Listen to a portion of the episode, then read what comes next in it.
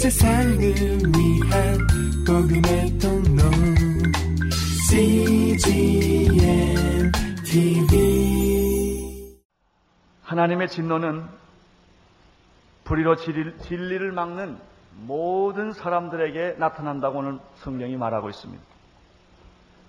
죄의 싹은 사망입니다. 히브리서 9장 27절에 보면 이런 말씀이 있습니다. 한 번 죽는 것은 사람에게 정하신 것이요 그 후에는 심판이 있으리라. 나는 여러분들이 이 성경 구절은 꼭 외울 수 있게 되기를 바랍니다. 한 번 죽는 것은 사람에게 정하신 것이요. 여러분, 내가 죽는다는 것을 아는 사람은 지혜로운 사람이에요. 이게 굉장히 기분 나쁜 성경 구절입니다. 이게. 그러나 꼭 외워야 합니다. 한 번 죽는 것은 사람에게 정하신 것이. 죽는 것으로 모든 것이 끝나지 않습니다. 그 후에는 뭐가 있습니까? 심판이 있습니다. 우리가 살아온 대로 결과를 묻게 되는 것입니다. 심판을 받게 되는 것입니다. 의롭게 살아온 사람은 의의 심판이 있을 것입니다. 죄를 짓고 저주스러운 삶을 산 사람에겐 그런 심판이 있을 것입니다. 여러분, 재판이나 심판은 죄 없는 자에게는 아무것도 아닙니다. 죄 안 진 사람은 심판이라든지 진노라는 것이 무섭지가 않습니다. 자기가 죄진 것이 없기 때문에 그렇습니다. 그러나 죄진 사람들은 심판받을 일이 있는 사람은 하나님의 진노를 받을 사람들은 진노와 심판은 무겁고 무서운 것입니다. 인생의 문제는 돈의 문제가 아닙니다.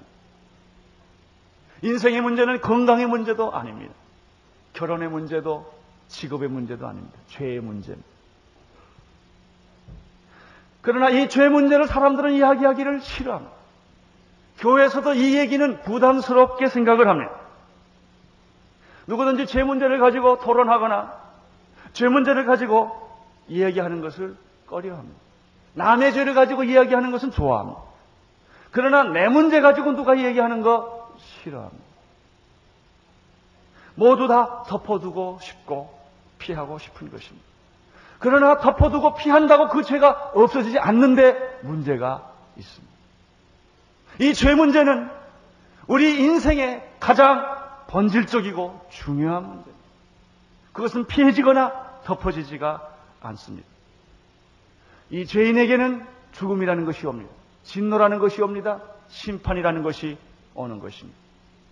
하나님의 진노가 불의로 진리를 막는 모든 사람에게 나타난다고 말했기 때문입니다. 그러면 누가 죄인입니까? 누가 이 심판을 받아야 합니까? 사도 바울은 로마서에서 세 종류의 사람이 심판을 받는다고 말했습니다. 첫 번째 종류의 사람은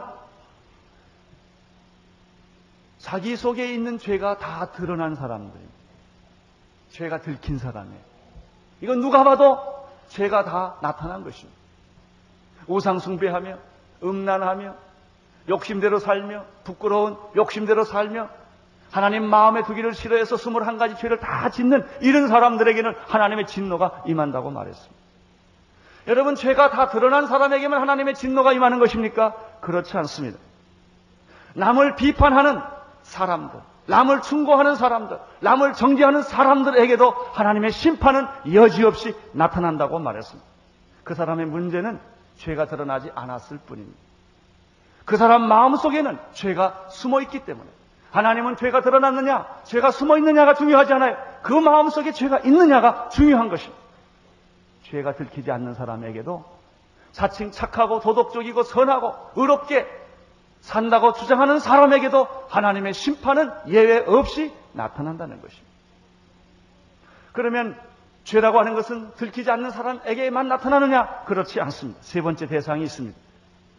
그것은 하나님의 말씀을 위탁받았던 종교인들에게도 하나님의 심판은 여지없이 나타난다는 것입니다. 목사라고 하나님이 봐주느냐? 선지자라고 하나님이 봐주시느냐? 유대인이라고 하나님이 봐주시느냐? 그렇지 않다는 것입니다. 사도 바울은 그래서 이런 말을 했습니다. 내가 복음을 전하고 나는 버림을 받을까 두렵다고 말했습니다. 여러분 전도한다고 변명이 되느냐? 내가 성경을 가르쳤다고 변명이 되느냐? 주의 일을 한다고 해서 하나님이 날 봐줄 것이냐? 안 봐준다는 거예요. 특별히 이 문제에 대해서 유대인들은 반발이 있었습니다.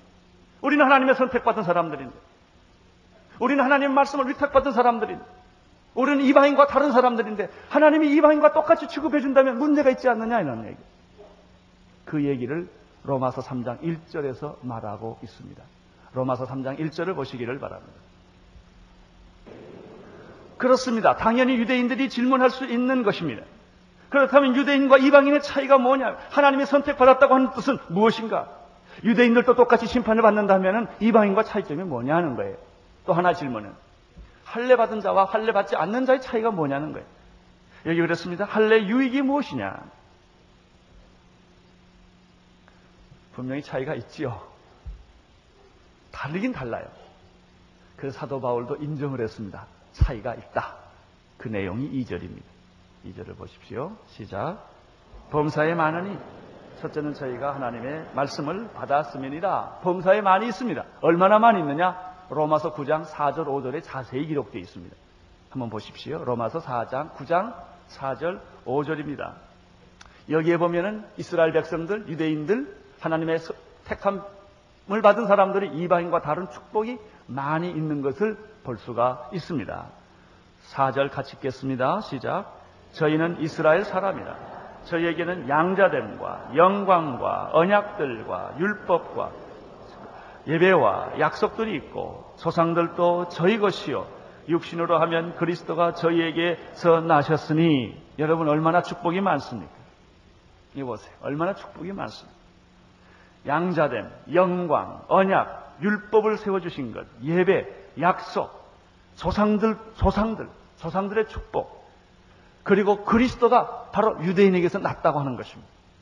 이렇게 많은 축복이 있습니다. 이것은 이방인과 다른 축복들인 것입니다. 이 많은 축복들 중에서 가장 놀라운 축복이 오늘 성경에 기록되어 있습니다. 무엇입니까? 저희가 무엇을 맡았습니까? 하나님의 말씀을 맡은 것이에요. 이것처럼 큰 영광스러운 특권이 없습니다. 우리는 세상에서 무슨 일을 맡아도 좋아합니다. 당신 장관 되시오. 아, 그럼 좋아합니다. 우리는 세상에서 진리를 하나 발견해도 진리를 발견해서 내가 그것을 소유하고 있어도 사람들은 그것을 좋아합니다. 그러나 이스라엘 백성들은 유대인들은 진리 정도가 아니고 장관 정도가 아닙니다. 하나님의 말씀을 받은 사람들. 그러니 이 사람들의 축복과 특권이 얼마나 크겠습니까? 그러나 문제가 있습니다. 이러한 많은 특권과 예외적인 축복이 선택받은 이스라엘 유대인들에게 있는 것은 사실이지만 단 한 가지 예외가 있다는 거예요. 안 되는 게 있다는 것입니다. 그게 죄입니다.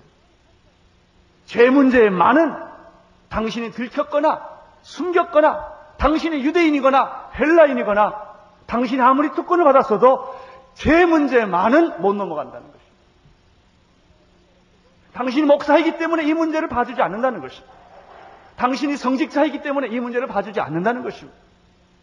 당신이 유대인이기 때문에 이 문제를 봐주지 않는다는 것입니다. 단 한 가지입니다. 죄의 문제. 사랑하는 성도 여러분, 유대인의 경우에도 죄 문제가 예외가 아니라면 여러분과 나 같은 이방인에게는 오직 하겠습니까? 죄 문제를 해결하지 않고는 누구든지 구원을 받을 수가 없습니다. 하나님께 나아갈 수가 없는 것입니다. 결국 우리의 인생의 가장 본질적이고 결정적인 문제는 죄의 문제입니다. 죄 문제가 해결되지 않으면 영생이나 구원의 문제가 해결되지 않습니다. 비록 유대인이라 할지라도 안 됩니다. 하나님의 말씀을 받았다 할지라도 예수 그리스도로 말미암아 구원을 받지 않는 사람은 하나님의 자녀가 될 수가 없는 것입니다. 유대인들은 메시아를 거부했습니다. 하나님은 여지없이 유대인을 버려버린 것입니다. 죄 문제에 있어서는 도덕이나 윤리나 선행이나 어떤 종교적인 특권이 통하지 않습니다. 죄의 문제는 오직 하나님의 아들이신 독생자 예수 그리스도를 믿음으로 말미암아 그가 십자가에서 흘리신 보혈의 피로 우리의 죄를 씻음으로 말미암음 아마 우리는 하나님의 자녀가 되고 영생과 구원을 얻게 되는 것입니다. 이런 의미에서 볼 때 예수님께서 요한복음 14장 6절에서 하신 말씀을 우리는 다시 기억하게 됩니다. 예수께서 가라사대 나는 곧 길이요 진리요 생명이니 나로 말미암지 않고는 아버지께로 올 자가 없느니라. 아멘. 유대인도 예수 믿어야 합니다. 이방인도 예수 믿어야 합니다. 헬라인도 예수 믿어야 합니다. 지식인도 예수 믿어야 합니다. 자칭 착하고 선하던 사람도 예수 믿어야 합니다. 여러분 어떤 의미에서는 감옥에 있는 사람들이 제일 편하고 좋습니다. 죄가 다 드러났거든요. 죄가 드러나지 않는 사람은 항상 불안합니다. 언제 들킬까? 죄책감에 고생을 하고 양심의 고통을 느끼는 것입니다. 여러분 유대인들이 또 한 가지 항변을 하는 질문을 우리는 3절에서 볼, 볼 수가 있습니다. 3절을 보시기를 바랍니다. 3절 시작 어떤 자들이 믿지 아니하였으면 어찌하리요 그 믿지 아니함이 하나님의 믿부심을 패하겠느냐 예 이런 얘기입니다. 만약 하나님의 말씀이나 그 약속을 믿지 않는다면은 모든 것이 하나님의 신실함이 다 패하지 않겠느냐 하는 거예요. 그렇습니까? 정말 그런 것입니까? 유대인들은 이런 질문을 했어요. 하나님을 믿지 않는다, 말씀을 믿지 않는다면 어찌하여 그 믿지 아니함이 하나님의 믿부심을 피하겠느냐? 이런 얘기예요. 여러분, 믿, 여러분이 하나님을 믿지 않는 것 때문에 하나님의 신실함이 없어집니까? 이런 질문. 없어지느냐? 이 묻는 거예요. 태양을 믿지 않는다고 태양이 없어집니까?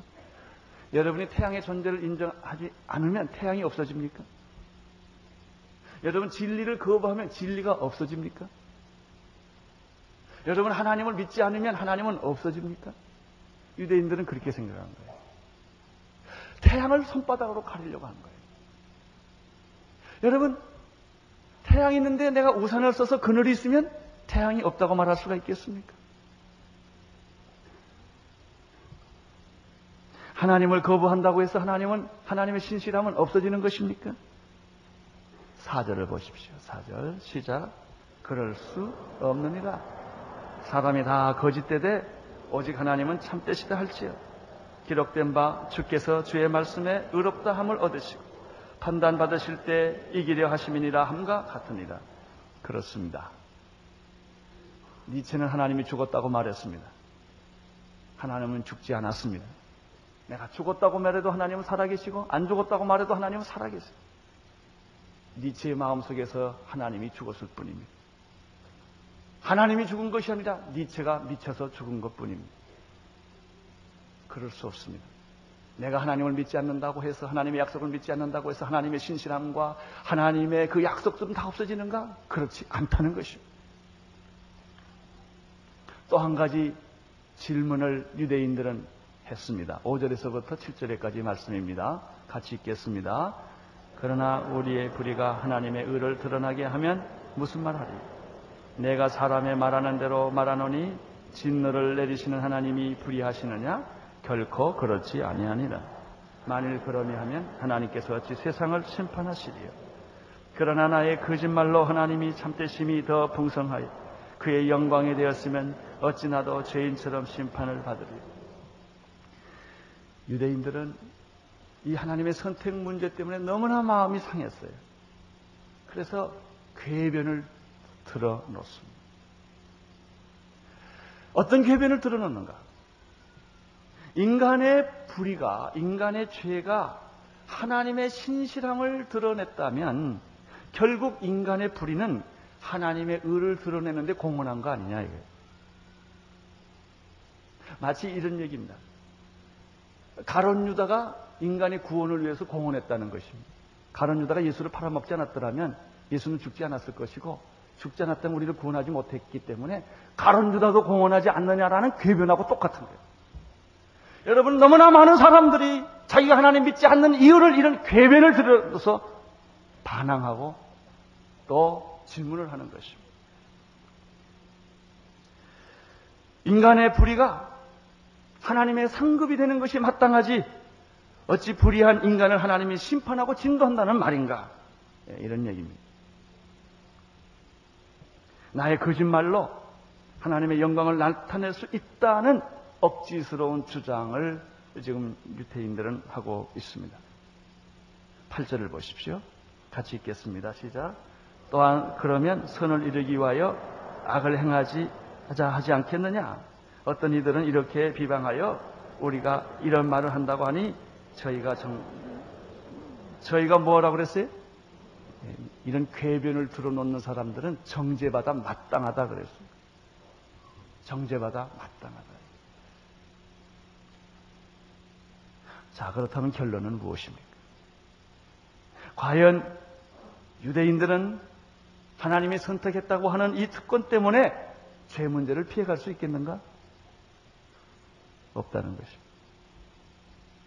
여러분, 죄가 드러난 사람도 하나님의 진노를 피할 길이 없고, 죄가 드러나지 않는 사람도 하나님의 진노를 피할 길이 없고, 종교적인 사람이라고 하더라도, 유대인이라 하더라도, 하나님의 말씀을 위탁받은 사람이라 할지라도, 죄는 피할 길이 없다는 것입니다. 해 아래 있는 모든 인간은 다 죄인이라는 거예요. 누가 불행합니까? 자기가 죄인이 아니라고 착각하는 사람. 나는 착하고 그래도 선하게 산다는 사람. 그래서 교도소에 간 사람들은 예수를 빨리 믿습니다. 지존파 사람들도 다 예수 믿고 처형을 당했죠. 예. 죄가 다 드러났기 때문에 가장 어려운 사람이 죄가 안 드러난 사람들. 그리고 모든 사람들 앞에 의롭고 거룩하게 표현된 사람들. 그 사람들은 예수 믿는데 시간이 걸려요. 내가 죄인이라는 고백을 하지 않는 한 그들은 하나님 앞에 나올 길이 없기 때문에. 더구나 구원받기 어려운 사람들이 누군가? 유대인들이. 종교적인 전문가들이 그들이 설교하고 있기 때문에 성경을 가리키고 있기 때문에 자기는 자동적으로 예수 믿는다고 착각할 수가 있어요. 여러분 아무리 성직자라 할지라도 종교 전문가라 할지라도 하나님 앞에서 그 죄를 예수 그리스도의 십자가의 공로에 피로 싣지 않으면 진노의 사식이 되고 마는 것입니다. 모든 인간은 죄를 범했으며 한 사람도 예외 없이 한 사람도 예외 없이 예수 그리스도의 십자가의 보혈의 피로 구원받지 않고는 구원받을 길이 없다는 것입니다. 이것이 오늘 로마서가 우리에게 가르쳐주는 말씀입니다. 구절을 보십시오. 구절 시작. 이것은 아주 중요한 결론입니다. 지금까지 공부한 것의 결론입니다. 어, 두 문장에 줄을 쳐주세요. 아주 중요한 게두 어, 이런 어, 문구가 있습니다. 우리는 나으뇨 요거 있죠. 여기다 줄 쳐주세요. 우리는 나으뇨. 여러분 괜찮으세요? 여러분 괜찮으세요? 나는 괜찮으세요? 유대인이기 때문에 나는 감옥에 안 갔기 때문에 나는 들키지 않았기 때문에 괜찮으세요? 우리는 나으뇨? 낫습니까? 여러분은 회개 안 해도 됩니까?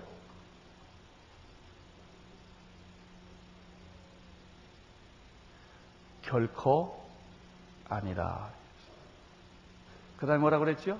유대인이나 헬라인이나 뭐라 그랬어요? 다 죄아래. 거기다 줄쳐 다 죄아래. 거기다 줄쳐 다 죄아래. 우리는 나오뇨?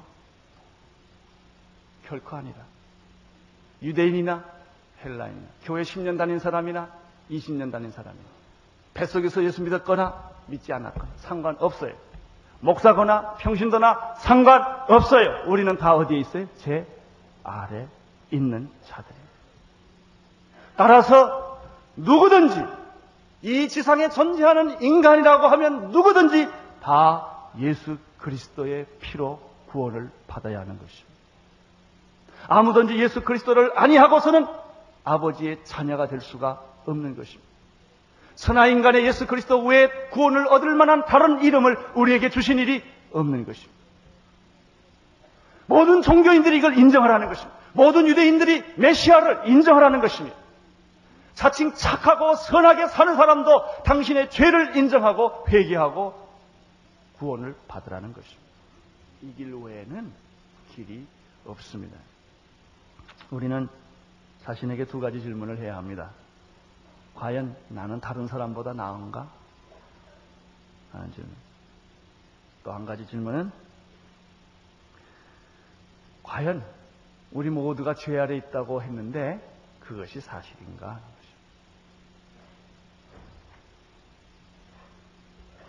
이 문제에 대해서 구약의 시편과 이사야를 인용해서 오늘 성경은 우리 인간의 정난한 모습에 대해서 다음과 같이 기록하고 있습니다. 10절에서 18절까지 내용입니다. 쭉 같이 읽겠습니다. 시작. 기록된 바 의인은 없나니 하나도 없으며 깨닫는 자도 없고 하나님을 찾는 자도 없고 다 치우쳐 한 가지로 무익하게 되고 선을 행하는 자도 없나니 하나도 없도다. 저희의 목구멍은 열린 무덤이요 그 혀로는 속임을 베풀며 그 입술에는 독사의 독이 있고 그 입에는 저주와 악독이 가득하고 그 발은 피 흘린 데 빠른지 파멸과 고생이 그 글에 있어 평강의 길을 알지 못하였고 이거 앞에 하나님을 두려워함이 없느니라 한과 같으니라. 동의하십니까? 여러분의 모습입니까? 인간이 정말 그렇습니까? 성경은 이렇게 주장합니다. 이것이 인간이라고 말합니다. 자, 여기에 10절부터 18절 사이에 없다는 말을 여러 번 하고 있는데 몇 번 하고 있는지 빨리 세워보세요. 예. 일곱 번을 하고 있습니다. 의인은 없나니 하나도 없습니다. 깨닫는 자도 없고 하나님을 찾는 자도 없고 선을 행하는 자도 없나니 하나도 없도다. 저희 눈앞에 하나님을 두려워함이 없느니라. 몇 번 했어요? 일곱 번. 여러분, 7이라는 숫자는 성경에서 특별히 완전수를 의미합니다. 인간은 철저하게 죄인이라는 거예요. 선한 것처럼 착각하지 말라는 거예요. 내가 그래도 조금은 괜찮다고 착각하지 말라는 거예요. 제가 대학교 때 폐병을 앓고 학교를 휴학하면서 인천에 있는 한 요양원에서 지낸 일이 있습니다. 그때 성경을 읽으면서 제가 이 말씀을 놓고 얼마나 울었는지 몰라요. 생생하게 기억해요. 의인은 없나니 하나도 없다.